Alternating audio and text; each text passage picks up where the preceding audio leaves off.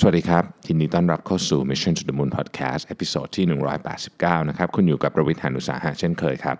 วันนี้ผมเอาบทความอันหนึ่งนะฮะจาก MIT Technology Review นะครับชื่อ 10 breakthrough breakthrough technologies of 2018 นะครับสิ่งที่ MIT Technology Review เลือกมาเนี่ยจะเป็นเทคโนโลยีที่มันมีผลกระทบกับชีวิตของเราจริง ๆ ก็คือมันไม่ใช่อะไรที่แบบ ไกลเกินไปนะฮะส่วนใหญ่ที่เราจะคุยในลิสต์นี้เนี่ยมีใช้แล้วจริง ๆ ในวันนี้ด้วย ก็คือสามารถมีแอปพลิเคชันจริงในโลกปัจจุบันแล้วนะครับก็ไม่ใช่อะไรที่เป็นแบบนิยายวิทยาศาสตร์จนเกินไปนักนะฮะดังนั้นเนี่ยมันก็เป็นของที่เราจะต้องจะต้องฟังไว้ต้องคิดตามด้วยนะครับว่าเฮ้ยจริงๆแล้วของพวกนี้เนี่ยในที่สุดเนี่ยมันจะมาส่งผลกระทบยังไงกับเราบ้างนะครับ เราเริ่มที่อันแรกเลยครับ อันแรกคือเครื่องพิมพ์เหล็กแบบ 3D นะครับจริงๆ 3D printing เราคุยกันเยอะนะมันก็เข้ามากระทบกับหลากหลายอุตสาหกรรมมากมาย แต่ว่าสำหรับเหล็กเนี่ยครับมันมีและโลหะต่างๆเนี่ยนะครับมันมีความพิเศษอยู่นิดหนึ่งตรงที่ว่าในอดีตเนี่ยมันแพงมาก นอกจากจะแพงมากแล้วเนี่ยมันยังช้ามากด้วยนะเพราะฉะนั้นนี่มันก็เลยไม่ได้ถูกใช้ในงานในงาน ทั่วไปอะคนคนที่ใช้ก็จะเป็นคนที่เป็นดีไซเนอร์ทำ Product ชิ้นเดียวนะครับหรือว่าคนที่ทำเป็นงานอดิเรกอะไรพวกนี้หรือว่าใช้ใน lab อะไรพวกนี้ซึ่งมันเป็นแบบไม่ได้เป็นสเกลที่แบบเยอะมากๆนะฮะไม่ได้เป็นสเกลของอุตสาหกรรม แต่ว่าปัจจุบันนี้เนี่ยเครื่องพิมพ์ 3D ของเหล็กนี่นะครับมันถูกลงเยอะมาก และมันสามารถเอามาใช้ในการผลิตชิ้นส่วนต่างๆ จริง ๆ ได้ยกตัวอย่างเช่นในอนาคตเนี่ยซ่อมรถก็อาจจะไม่ต้อง Import ชิ้นส่วนมาแล้วนะครับพิมพ์กันอยู่ที่โชว์รูมหรือพิมพ์อยู่ที่อู่ได้เลยนะครับ ทีนี้เนี่ยมันมีอะไรที่เป็น breakthrough บ้างนะครับ ปัจจุบันนี้เนี่ยต้องบอกว่า 3D printing ที่เป็น metal เนี่ยนะมันถูกนะครับและเร็วนะครับ แล้วก็สามารถ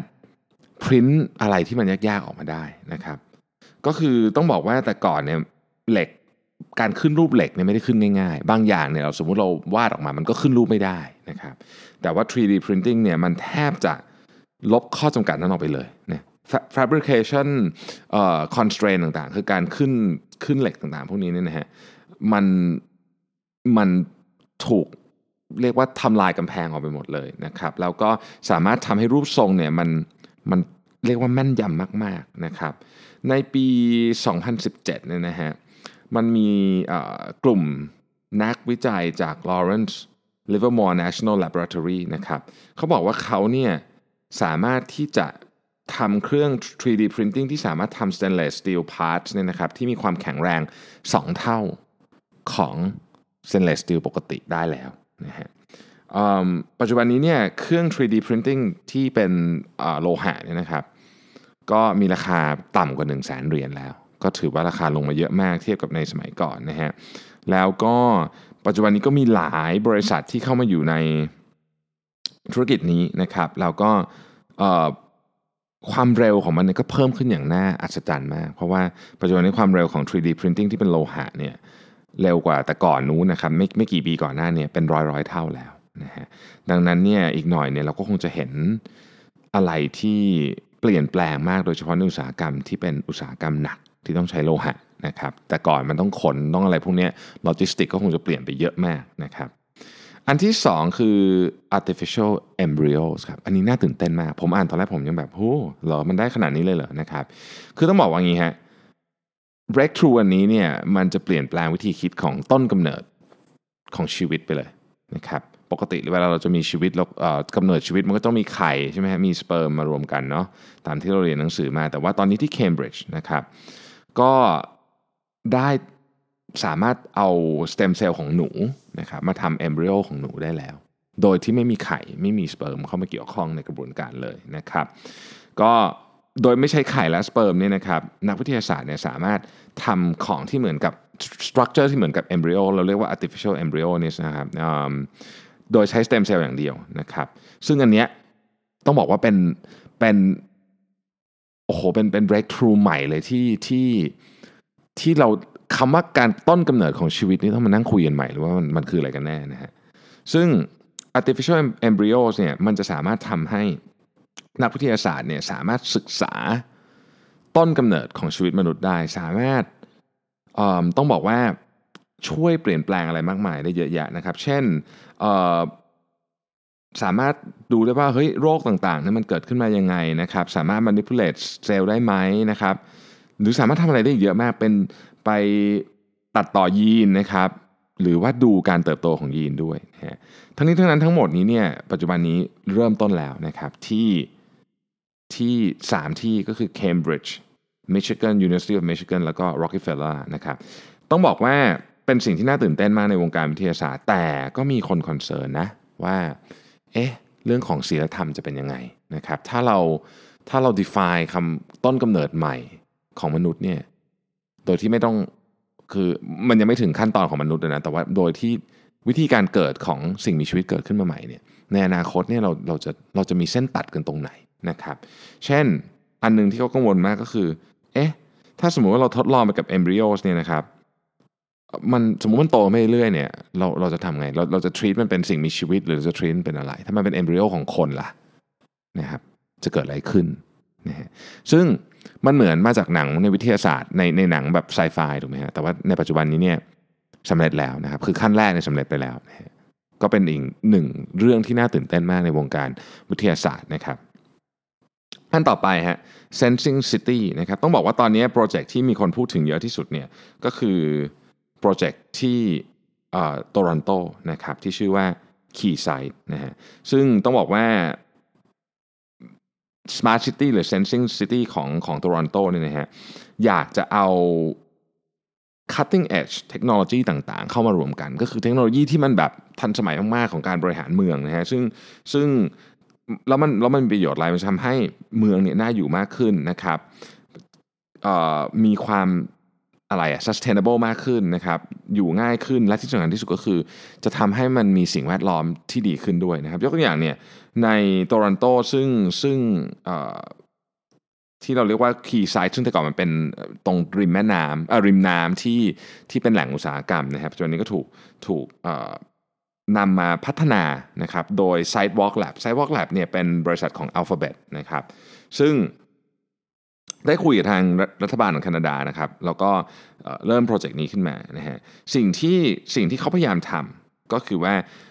ตรงนี้เรียกว่าเป็นเหมือนเป็น smart zone แล้วกันนะครับแล้วก็มีเซ็นเซอร์อะไรพวกนี้เต็มไปหมดเลยนะครับ เก็บข้อมูลตั้งแต่คุณภาพของอากาศนะครับเสียงนะครับ แล้วก็กิจกรรมต่างๆ ที่เกิดขึ้นตรงนั้นในในในบริเวณโซนนั้นนะครับ แล้วก็ในอนาคตอันใกล้นี้นะฮะแผนที่เขียนไว้ก็คือว่า ยานพาหนะทั้งหมดเนี่ยในโซนนี้จะขับเอง และไม่มีใครเป็นเจ้าของเป็นแชร์วีเคิลแล้วก็ขับขับเองด้วยนะครับ แล้วก็จะมีหุ่นยนต์อยู่ใต้ดินนะครับ คอยทำงานประเภทส่งจดหมายส่งของอะไรไองานที่มนุษย์ไม่อยากทำนะฮะทำความสะอาดข้างระบบ draining system อะไรพวกนี้ต่างๆเนี่ยใช้หุ่นยนต์หมดเลยนะครับ แล้วก็จะมี software system ที่ control พวกนี้หมด ที่น่าที่น่าสนใจมากเกี่ยวกับเรื่องนี้ก็คือว่าตัวตัว Sidewalk Lab เนี่ยนะฮะเขาบอกไว้ว่าเมือง Smart City แบบนี้ที่ที่มีต้นแบบที่โตรอนโตเนี่ยมันจะเป็นเหมือนกับคล้ายๆกับแพลตฟอร์มให้คนก็มาเขียนแอปได้เหมือน Android อะนะครับคือเขามีเป็นเป็น Open Platform นะครับเป็น Open System แล้วก็คนอื่นก็สามารถเข้ามา เหมือนกับสร้าง service อยู่ on top ของไอ้ไอ้ system นี้ได้เหมือนที่เหมือนที่คนเข้ามาเขียนแอปในมือถือนะครับอย่างนั้นเลยนะครับอย่างนั้นเลย ดังนั้นเนี่ยก็ต้องบอกว่าเฮ้ยมันเป็นอะไรที่น่าตื่นเต้นมากเหมือนกันที่เราจะได้เข้าไปอยู่ในสภาวะแวดล้อมของเมืองแบบใหม่นะฮะตอนนี้มีหลายเมืองที่อยากจะลองนะครับซานฟรานซิสโกเดนเวอร์เอลเอบอสตันนะครับเหล่านี้เป็นต้น ก็ต้องบอกว่าเมืองพวกนี้เนี่ยเป็นเมืองที่มีคนหนุ่มคนสาวอยู่เยอะนะครับแล้วก็ มีบริษัททางเทคโนโลยีอยู่เยอะ ก็คิดว่าน่าจะเป็นเมืองที่เหมาะสมแหละกับการเริ่มทดลองอะไรแบบนี้นะครับต่อมาก็คืออันที่4นะครับ AI for everybody นะครับคือที่ผ่านมาเนี่ยเราพูดถึง AI เยอะมากนะฮะแต่ว่า AI เนี่ยมันมันถูกใช้และพัฒนาเนี่ยอยู่ในบริษัท tech ขนาดใหญ่เกือบเกือบทั้งนั้นนะฮะเช่น Amazon Google Microsoft Baidu พวกนี้นะครับหรือไม่ก็อยู่ในสตาร์ทอัพที่ทำเรื่องนี้นะฮะซึ่งมันก็เหมือนกับคนทั่วไปก็ยังไม่ค่อยได้ใช้เท่าไหร่แล้วกันนะฮะยังไม่ได้มีอะไรที่ออกมาได้ได้ใช้เท่าไหร่นะครับสิ่งที่มันเกิดขึ้นในในปี 2 ปีนี้ก็คือมันมี cloud based AI ออกมานะครับซึ่งซึ่งมันจะทำให้เทคโนโลยีนี้ถูกลงนะครับและใช้ง่ายขึ้น ถูกลงด้วยสำคัญนะคือใช้ง่ายขึ้นด้วยนะครับ ซึ่งพอมันเป็นแบบนี้ปุ๊บเนี่ยมันก็จะทำให้คนที่ไม่ได้อยู่ใน ในวงการเนี้ยโดยตรงไม่ไม่ได้ไม่ได้ไม่ไม่ใช่ Microsoft ไม่ใช่ Google ไม่ใช่ Amazon เนี่ยมีโอกาสที่จะได้ใช้ AI เข้ามาด้วยนะครับ อย่างเช่น Amazon เองเนี่ยก็มี Cloud AI ที่ที่เป็น subsidiary ของ AWS ที่เรารู้จักกันดีนะครับ MS ที่เราหลาย ๆ คนคงใช้นะฮะ AWS นะครับ Google ก็มี Cloud Auto ML นะฮะ Cloud Auto ML เนี่ย เป็น Open Source AI Library นะครับซึ่งซึ่งสามารถเอาไปสร้างพวก Machine Learning ได้ Machine Learning Software ได้นะครับ Microsoft ก็มีนะครับ Microsoft ก็มี Microsoft นี่ก็ไปทำกับ Amazon ด้วยนะ ชื่อ Gluon นะครับ Gluon เป็น Open Source Deep Learning Library นะครับ Gluon เนี่ยมีเหมือนกับจะคล้ายๆกับว่าจะทำ neural net นะครับ คือคือเหมือนกับให้ AI มันมันเรียนแบบสมองมนุษย์นะครับ โดยเขาบอกว่ามันจะทำง่ายพอๆกับสร้างแอปบนมือถือเลยนะฮะขนาดนั้นเลยนะฮะก็ต้องบอกว่าออตอนนี้ player ต่างๆเหล่านี้เนี่ยก็ก็มี solution ให้นะครับแล้วก็น่าจะมีอะไรออกมาอีกเยอะแยะเลยนะครับในกลุ่มนี้นะฮะแต่ว่าสิ่งที่น่าสนใจก็คือว่า จะมีคนแม้ว่ามันจะง่ายขึ้นนะครับแต่มันก็ยังไม่ได้ง่ายมากนะฮะเพราะฉะนั้นเนี่ยถ้าเกิดว่ามันจะเกิด AI revolution จริงๆเนี่ยมันก็ จะต้องทำให้มีความนิยมในการใช้เนี่ยลงไปในหลากหลายธุรกิจ แล้วก็ลงไปในธุรกิจหลากหลายขนาดด้วยนะครับจะไม่ได้มันจะต้องไม่อยู่แค่เฉพาะธุรกิจขนาดใหญ่นะครับซึ่งนี้ก็คงเป็นภาพที่เราน่าจะเห็นกันในเร็ววันนี้นะครับอันต่อไปนะครับ dueling neural networks นะครับอันนี้เนี่ยอาจจะอธิบายยากนิดนึงนะครับจะลองพยายามอธิบายดู เพราะว่าตอนที่ผมอ่านเนี่ยผมรู้สึกว่าเวลาพูดแล้วก็จะงงๆนิดหนึ่งนะครับคือ dueling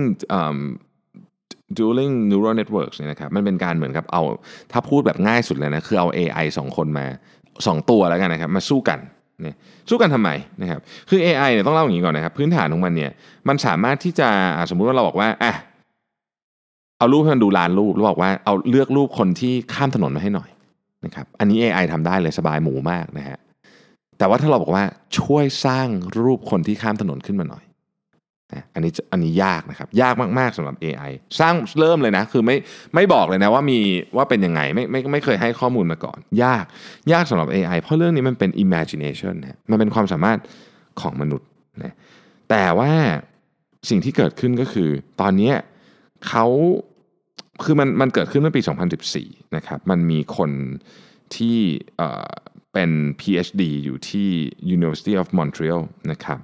เขาทำในสิ่งที่เรียกว่า generative adversarial network หรือ GAN GAN นะครับ คือเขาเอาถูเอา neural network 2 อันเนี่ยมามาสู้กันอะง่ายๆนะครับ คนคนแรกเรียกว่า generator มันก็จะสร้างรูปอะไรไปเรื่อยๆเช่นสมมติว่าบอกให้สร้างรูปคนข้ามถนน มันก็จะสร้างรูปคนข้ามถนนที่มีแขนสามข้างขึ้นมาอะไรอย่างเงี้ยนะฮะไออันที่สอนเรียกว่า discriminator ก็จะคอยบอกว่าอันเนี้ย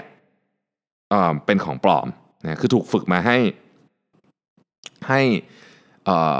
สามารถดีเทคของปลอมที่สร้างโดยเจเนเรเตอร์ได้นะครับ แต่ว่า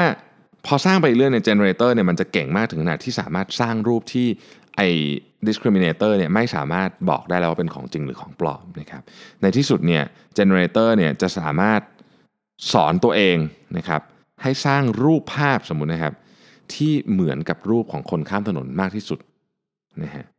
ทีนี้เนี่ยแล้วแล้วมันยังไงคือฟังแล้วมันยังไงนะฮะการที่เราทำแบบนี้ทำไมทำไมมันถึงมันมันมีเรื่องอะไรสำคัญกับเรานะฮะการที่ AI สามารถทำแบบนี้ได้นะครับ ต้องบอกว่ามันเนี่ยจะทำให้คือสมัยก่อนเนี่ย AI เนี่ยไม่มีไม่มี sense of imagination จะคำนี้กันไม่สามารถ imagine อะไรขึ้นมาได้ก็ต้องพึ่งพามนุษย์นะครับ แต่ถ้ามันทำนี้ได้แล้วเนี่ยมันจะเหมือนปลูก ฝังความสามารถในการ imagine ขึ้นมาเองนะครับ แล้วมันก็จะพึ่งพามนุษย์น้อยลงนะครับ อันเนี้ยจะทำให้อนาคตเนี่ยนะครับเป็นจุดเปลี่ยนที่ยิ่งใหญ่ของ AI ปัจจุบันนี้ระบบนี้คือคือคือที่ผมพูดมาทั้งหมดนี้มันเริ่มถูกถูกนำมาทดลองถูกนำมาใช้แล้วนะครับ โดยมันจะมีอย่าง DeepMind นะครับ Google Brain อะไรพวกนี้ที่ที่ที่ทำเรื่องพวกนี้นะฮะก็เมื่อไหร่ พูดง่ายว่าเมื่อไหร่ AI มี imagination เนี่ยเราก็ต้องมานั่งคิดว่าตัว AI เองเนี่ยมันจะมันจะเห็นโลกเป็นยังไงบ้าง แตกต่างกับตอนนี้ยังไงนะครับ เป็นเรื่องที่น่าสนใจอีกเรื่องหนึ่งนะครับ อันต่อไปเป็นอันที่น่าจะใกล้ตัวเราที่สุดละนะครับ Babel Fitch Earbuds หลายคนเห็นไปแล้วนะครับ Google เปิดตัวไปเนาะเป็นหูฟังนะฮะ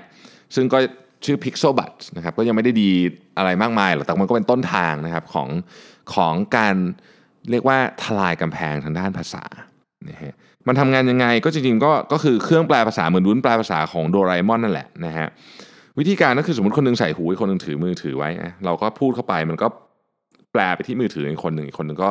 พูดกลับมาหรือใส่หูกันทั้งคู่ก็ได้นะครับ ทีนี้เนี่ยมันมีมันมี มันมีความสำคัญยังไง จริงๆ หลายคนบอกให้ Google Translate ก็ทำได้อยู่แล้วเนี่ยปัจจุบันนี้ Google Translate ก็พูดใส่มือถือก็ได้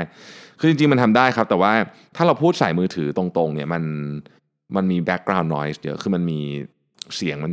มันมันมีเวลาเราพูดพูดตามถนนอะไรเงี้ยเสียงข้างนอกมันก็เยอะมันก็ไม่รู้ว่าเมื่อไหร่เราพูดจบหรือยังอะไรเงี้ยนะฮะการใช้หูฟังมันก็เหมาะเหมาะมากกว่านะครับตอนนี้มันอาจจะยังไม่ดีมาก แต่ปัจจุบันเอ่อแต่อนาคตอันใกล้เนี่ยนะครับมันจะถูกพัฒนาแบบรวดเร็วสุด ๆ เลยนะครับ อันต่อไปคือ zero carbon natural gas คือปัจจุบันนี้ต้องบอกว่า แม้ว่าเราจะพูดถึงเรื่องของออพลังงานแสงอาทิตย์อะไรพวกนี้เยอะแยะมากมาย แต่ว่าในความเป็นจริงก็คือเฮ้ยเรายังใช้ก๊าซธรรมชาติเนี่ยเป็นหนึ่งในพลังงานสำคัญที่สุดในการสร้าง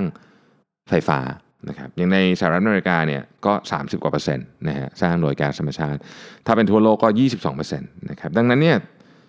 มันก็มันก็มันก็ดีกว่าถ่านหิน แต่ว่ามันก็ยังมีอืม เขาเรียกว่าอะไรอะสารก๊าซ carbon emission ออกมาอยู่ดีนะครับดังนั้นเนี่ยก็เลยมีความพยายามนะครับจากบริษัทที่ชื่อว่า Net Power ซึ่งเป็นการรวมตัวกันของผู้เล่นในธุรกิจพลังงานหลายบริษัทเนี่ยนะครับพยายามจะสร้าง clean energy from natural gas นะก็ต้องบอกว่าวันนี้ยังไม่สำเร็จนะครับวันนี้ยังไม่สำเร็จแต่ว่าเขามีกระบวนการที่จะทำได้แล้ว วิธีการที่เขาทำเนี่ยนะครับ ก็คือว่าเวลาเราเผา ก๊าซธรรมชาติใช่ไหมฮะมันก็จะมีคาร์บอนไดออกไซด์ออกมานะมีเนี่ยเวลาเราเผาก๊าซธรรมชาติเราก็เผาที่แบบความความร้อนสูงแรงความกดดันสูงเนี่ยนะครับ มันก็มีมีคาร์บอนไดออกไซด์ออกมา เราเรียกไอไอคาร์บอนไดออกไซด์อันเนี้ยนะครับแปลว่า working fluid นะฮะเราก็เอามันไปหมุนใบพัด turbine นะครับ เสร็จแล้วเนี่ย มันก็เหมือนกระบวนการในการรีไซเคิลวนไปเรื่อยๆนะครับก็จริงๆมันคงซับซ้อนกว่านี้นะฮะแต่ว่าเขาพยายามเขียนอธิบายให้ง่าย ๆ ต้องบอกว่าวันนี้ยังไม่สำเร็จนะครับ แต่ว่าในอีก 3-5 ปีเนี่ยเราจะเห็นนะครับตัว zero carbon natural gas นะครับซึ่งอาจจะเป็นหนึ่งในพลังงานที่ตราบใดที่เราต้องใช้อยู่นะครับคือเราใช้พลังงาน ทดแทนทั้งหมดคงยังไม่ได้เร็วๆนี้ เพราะฉะนั้นก๊าซธรรมชาติก็เป็นหนึ่งในตัวเลือกที่ดี ถ้าเกิดว่ามันไม่ปล่อยก๊าซเสียออกมานะครับ ต่อไปนะครับก็เป็น perfect online privacy เรื่องนี้หลายคนคงคอนเซิร์นมากหลังจากอ่านเรื่อง dark web ไปเมื่อหลายวันก่อนนี้นะครับ ก็ในในในในโลกออนไลน์เนี่ยหนึ่งสิ่งที่เรากลัวที่สุดก็คือ คนเอาขโมย identity ของเราไปหรือเรียกว่า identity theft นะครับแล้วก็ไปทำธุรกรรมนู่นนี่เนี่ยเรากลัวมากนะฮะแต่ปัจจุบันนี้มันก็ยังมันก็ยังไม่ได้มี solution ที่สมบูรณ์แบบ แต่ว่าในปี 2016เนี่ยนะฮะมันมีเหรียญนะชื่อ Zcash ออกมานะก็คือเป็นพวกคริปโตนะครับออกมาแล้วก็เป็นเป็น developer เนี่ยเขาใช้กระบวนการที่เรียกว่า CK แล้วก็ SNARK นะครับซึ่งมันมันย่อมาจาก Zero Knowledge Session Non-Interactive Argument of Knowledge งงๆหน่อยนะฮะชื่อจะยาวๆนิดนึงนะครับ ก็คือต้องบอกว่าอันเนี้ยมันจะทำให้ transaction ที่เกิดขึ้นเนี่ยมันเรียกว่า anonymous อย่างแท้จริงนะครับ ซึ่งซึ่ง Bitcoin อะไรพวกนี้ยังไม่ได้ เพราะว่าบิตคอยและและและไอเหรียญบล็อกเชนอื่นๆเนี่ยนะครับ Public Blockchain ไม่ใช่เฉพาะเหรียญทุกอย่างเนี่ยนะครับ มันมันเป็น transaction ทุกคนมันเห็นหมด ไหมกระบวนการอันเนี้ยที่ผมพูดไปให้ฟังเนี่ยนะครับมันเป็นกระบวนการที่แม้แต่วิทาริกบูเตรินเราเรารู้จักคนนี้ดีนะครับ เป็นคนสร้างอีทีเรียมเนี่ยนะฮะก็ยังบอกว่าเนี่ยไอกระบวนการที่ว่าเนี่ยเป็น absolute game changing technology เลยนะฮะก็คืออมีสร้างความเป็นส่วนตัวให้กับผู้ใช้อย่างมากนะครับสำหรับธนาคารเนี่ยนะครับ อันเนี้ยอาจจะเป็นวิธีการที่จะบล็อกจะเอาบล็อกเชนเข้ามา โดยที่ไม่ต้อง ไม่ต้องเสียสละความเป็นส่วนตัวของลูกค้าได้นะครับ จริงๆ จะว่าไปแล้วเนี่ย JP Morgan เนี่ยได้เอาระบบนี้เข้าไปใน blockchain based system ของตัวเองเรียบร้อยแล้วนะครับ ดังนั้นในอนาคตเนี่ยนะฮะเราก็อาจจะมีเครื่องมือนะครับที่ใช้ในความในการปกป้องอความเป็นส่วนตัวของเราได้นะครับ อันที่9นะครับอันที่9นี่น่าจะเป็นอันหนึ่งที่หลายคนกังวลนะฮะก็เรียกว่าเป็น genetic fortune telling ก็คือเราจะสามารถรู้หลาย ๆ อย่างได้เลย ตั้งแต่เด็กยังเป็นทารกอยู่เลยนะครับ ก็คือเราเรียกมันว่า DNA report card ก็ได้นะคือจริง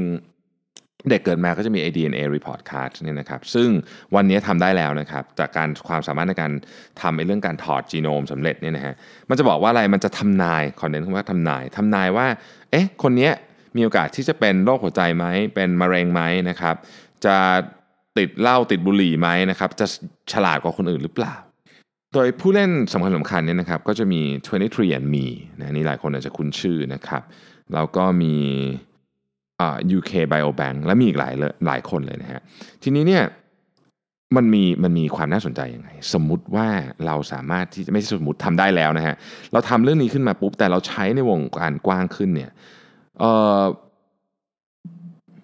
เรื่องของการรักษาผู้ป่วยก็จะง่ายขึ้น สมมติว่าเรามีโอกาสที่จะเป็นโรคใดโรคหนึ่งมากขึ้นเนี่ยเราก็จะระวังมากขึ้นถูกไหมไปตรวจบ่อยขึ้น สมมติว่ายีนเราบอกว่าเออเรามีโอกาสจะเป็นมะเร็งเต้านม เราก็ต้องไปตรวจเยอะขึ้นนะครับเรามีโอกาสจะเป็นอัลไซเมอร์เราก็ต้องหาวิธีการป้องกันอะไรอย่างเงี้ยเป็นต้นนะครับ แต่มันก็มีความน่ากลัวอยู่เหมือนกัน อย่างที่เราเคยคุยกันไปในหลายพิโซดก่อนว่าเอ๊ะสมมติว่าข้อมูลเนี้ยมันนายจ้างเรารู้สมมตินะฮะแล้วเรามีโอกาสจะป่วยอย่างเงี้ย เขาจะเขาจะเอาอันนี้มาตัดสินในการเลือกเราเขาทำงานหรือเปล่านะครับบริษัทประกันรู้เงี้ย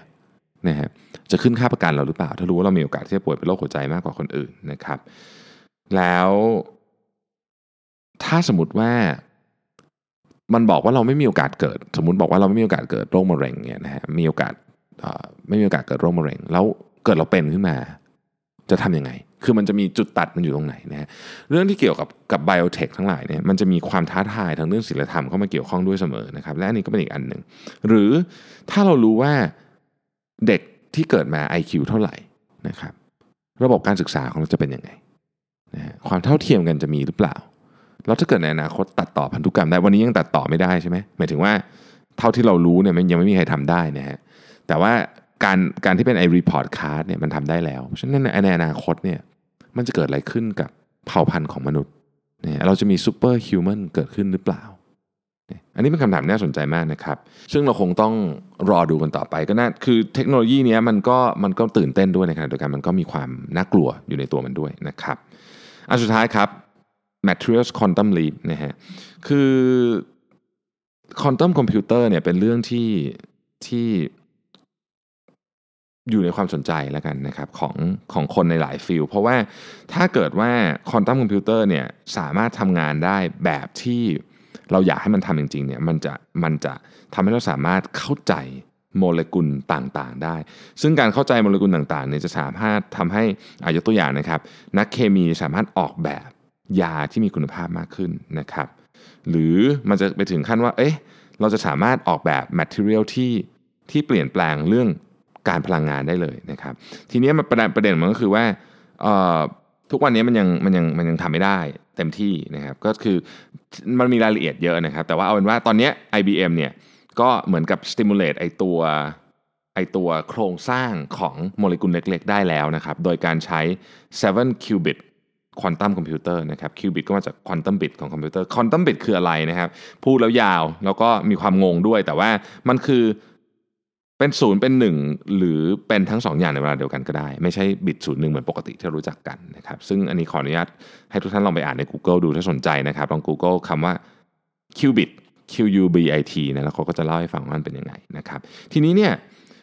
เราถ้าเราทำได้จริงๆ คือโมเลกุลเนี่ยเป็นการการดีไซน์โมเลกุลเป็นเรื่องที่ปัจจุบันนี้ยังเรายังทำไม่ได้ แต่ถ้าทำได้จริงเนี่ยเราจะสามารถสร้างยาที่มีคุณภาพได้มากๆเราสามารถสร้าง แบตเตอรี่ที่ดีมากเราสามารถสร้าง เราอาจจะสามารถเปลี่ยนคอมเพลของแสงแดดเนี่ยเปลี่ยนกลายเป็นพลังงาน ที่เป็นแบบ liquid fuel เป็นพลังงานของเหลวได้เลยนะครับอย่างนั้นเลยนะฮะซึ่งจะมีประสิทธิภาพมากกว่าโซลาร์เซลล์ที่เราใช้อยู่ทุกวันนี้เยอะเพราะมันไม่ต้องสูญเสียไปหลายรอบเหมือนโซลาร์เซลล์ที่เป็นอยู่วันนี้นะครับ ก็ต้องบอกว่าอันนี้อาจจะไกลนิดนึง 5 ปี 10 ปีนะครับเป็นเทคโนโลยีที่ไกลที่สุดในวันนี้ที่เราคุยกันเรื่องควอนตัมเนี่ยนะฮะแต่ก็ไม่ได้ไกลขนาดนั้น ทั้งหมดทั้งมวลนี้ที่ผมคุยมา 10 อันนี้วันนี้เนี่ยนะครับแปดใน 10 อันเนี่ยมีใช้แล้วในปัจจุบันนะครับสองอันที่ยังไม่มีก็คือตัว zero carbon natural gas กับควอนตัมนี่แหละที่เราคุยไปเมื่อกี้นะครับดังนั้นต้องบอกว่าเวลาเรามาอัปเดตเทคโนโลยีกันทีหนึ่งเนี่ย ก็จะรู้สึกตื่นตาตื่นใจมากนะ เพราะมันมีอะไรที่เรานึกว่ามันน่าจะอีกนานนะครับ แต่ผลว่าทำได้แล้วในวันนี้นะครับ ก็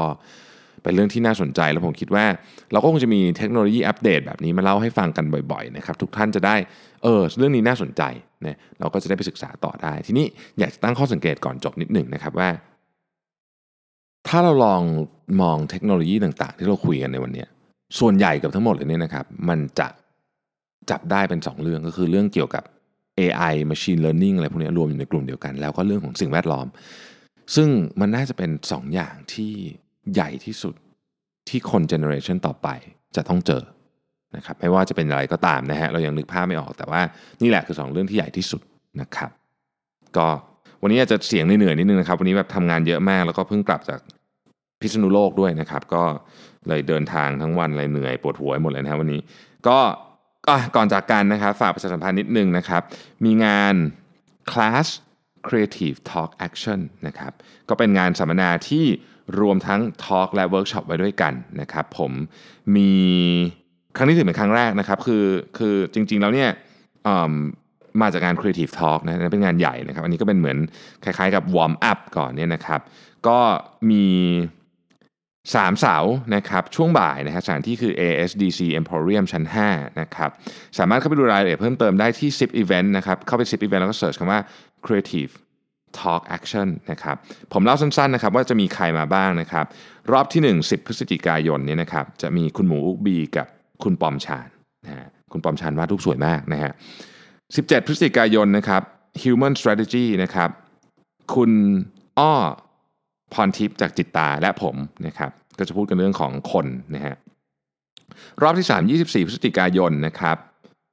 เป็นคุณจีนผู้ก่อตั้งจีบันนะครับผู้อยู่เบื้องหลังความสำเร็จของจีบันนะครับแล้วก็คุณนิวเป็น Head of Marketing and Development จาก Group M นะครับก็ก็สามตอนนี้ก็จะพูดเรื่องความคิดสร้างสรรค์ในธุรกิจนะครับเรื่องคนแล้วก็เรื่องของการสร้างคอมมูนิตี้เรื่องของการสร้างลูกค้า เชื่อมลูกค้าเข้ากับแบรนด์ของเรานะครับ ก็กิจกรรมน่าสนใจมากต้องบอกอย่างนี้นะครับ แล้วก็ลองเข้าไปดูกันนะครับ อีกทีนึงนะครับ search ship event นะครับ creative talk action นะครับแล้วถ้าใครมาเราพบกันในงานนะครับ ขอบคุณมากนะครับ วันนี้ที่ติดตาม Mission to the Moon Podcast เดี๋ยวพรุ่งนี้เราพบกันใหม่ สวัสดีครับ